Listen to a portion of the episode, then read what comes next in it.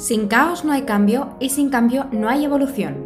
Bienvenidas al podcast Mejora T con Susana FHC, psicóloga y CEO de Psychomind. Estoy feliz de que estés aquí porque eso significa que quieres mejorar tu relación contigo y con las personas de tu entorno, para así poder florecer en tu vida. Creo que los mejores regalos que puedes darte son espacios para conectarte, sentir, reflexionar y florecer. Espero que este sea uno de ellos y sígueme para mantener tu dosis de autocuidado y salud mental. Hola Flor, hoy quiero hablarte de un tema especialmente relevante en nuestra sociedad actualmente y es cómo las redes sociales pueden afectar a tu salud mental. Las redes sociales para muchas personas se han vuelto un pilar fundamental de comunicación y de información en distintos ámbitos. Y todo eso puede afectar a tu salud mental de diversas maneras. Por eso es muy importante ser conscientes de cómo nos pueden afectar. En primer lugar, las redes sociales pueden tender más hacia que nos comparemos con otras personas que tengan vidas perfectas, entre comillas, y que nos aporten esa vida mediante filtros y demás. Hay que tener muy en cuenta que las personas que se muestran en redes sociales como personajes públicos o que muestran parte de sus vidas en redes sociales no muestran las 24 horas de su vida, sino que muestran simplemente una pequeña parte. Pero esa tendencia a compararnos con otras personas que tengan una vida diferente a la nuestra o que tengan algo que nosotros queremos en nuestra vida, puede tender a que tengas problemas con tu autoestima y con tu bienestar personal, porque eso afecta de manera directa. Ya hemos hablado en algún episodio acerca de la comparación y que la comparación afecta de manera directa a cómo disminuye nuestra autoestima. Además, las redes sociales también pueden aportar adicción y dependencia hacia ello. El estar durante horas metido en una red social simplemente deslizando para ver las vidas de otras personas puede desconectarnos de nuestra propia vida y de nuestras propias relaciones. Es muy importante ser conscientes de estos dos puntos para utilizar las redes sociales de una manera que nos satisfaga y que nos venga bien a nosotros.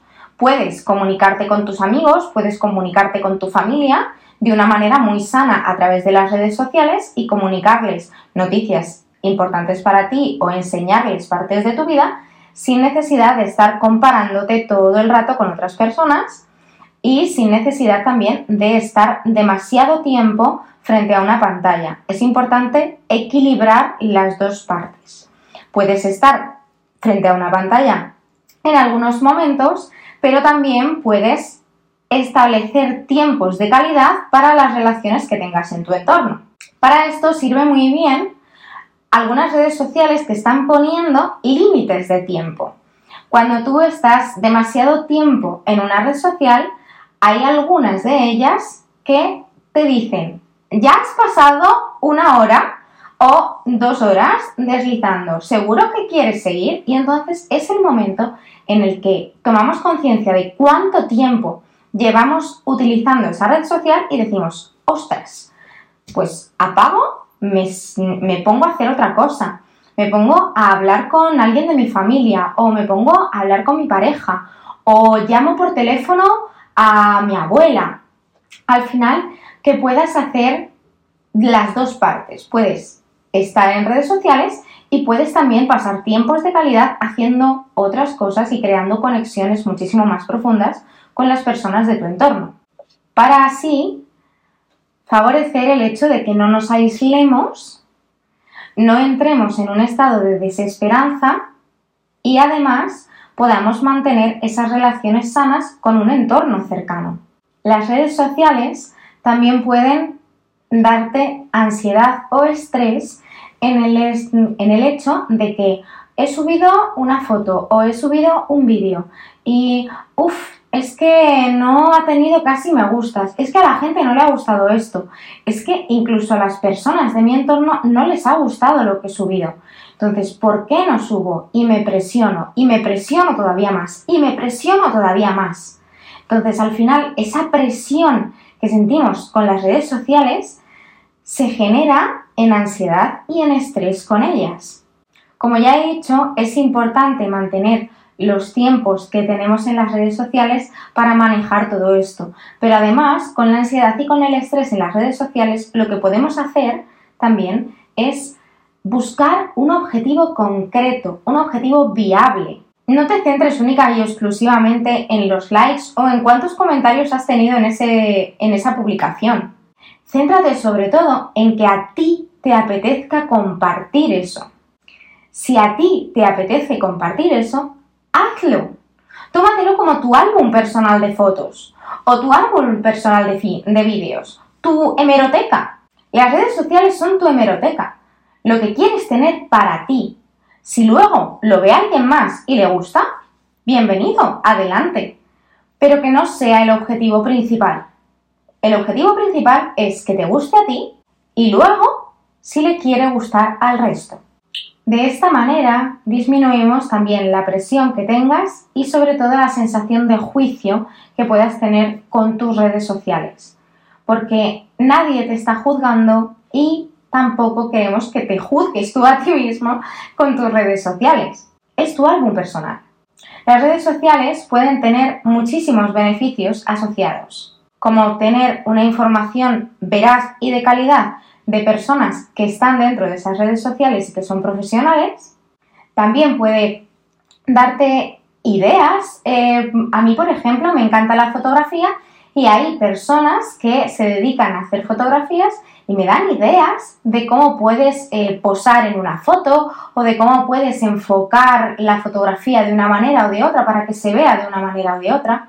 Entonces, al final, utilízalo para tus hobbies, utilízalo para potenciar tu conocimiento en ciertas áreas que a ti te gustaría saber, para coger inspiración, para coger ideas, para coger impulso para hacer algo que a ti te gustaría. Desde mi clínica de Psicomind siempre brindamos herramientas y apoyo para solventar todos estos problemas que pueden generar las redes sociales. Pero como ya he dicho al principio, lo primero es ser consciente de que todos estos problemas pueden generarse en salud mental mediante las redes sociales. Como ya he dicho alguna vez, lo que no se ve no se puede cambiar. Entonces, si yo veo que estoy teniendo algún tipo de problema con las redes sociales, puedo empezar a cambiarlo. Si es tu momento de dar el paso y de cambiarlo, te invito a que cojas una cita de valoración completamente gratuita conmigo que te dejo siempre en la descripción del episodio, para que podamos ver cómo podemos ayudarte dentro del equipo a que tengas una mejor salud mental y una mejor relación con tus redes sociales. Recuerda que tú tienes el control de tu tiempo. Entonces, en las redes sociales establece tus límites para crear conexiones cercanas y externas también y al mismo tiempo mejorar tu nivel de satisfacción y tu nivel de bienestar con el entorno digital y con el entorno analógico. Nos vemos en el siguiente episodio. Espero que pases muy buena semana. Espero que hayas disfrutado de este episodio y que hayas conectado contigo este ratito. Recuerda dejarme tu opinión en comentarios, compartirlo con otras personas y en las redes sociales y seguirme para seguir mejorándote en salud mental. Observa, acepta, suelta, florece.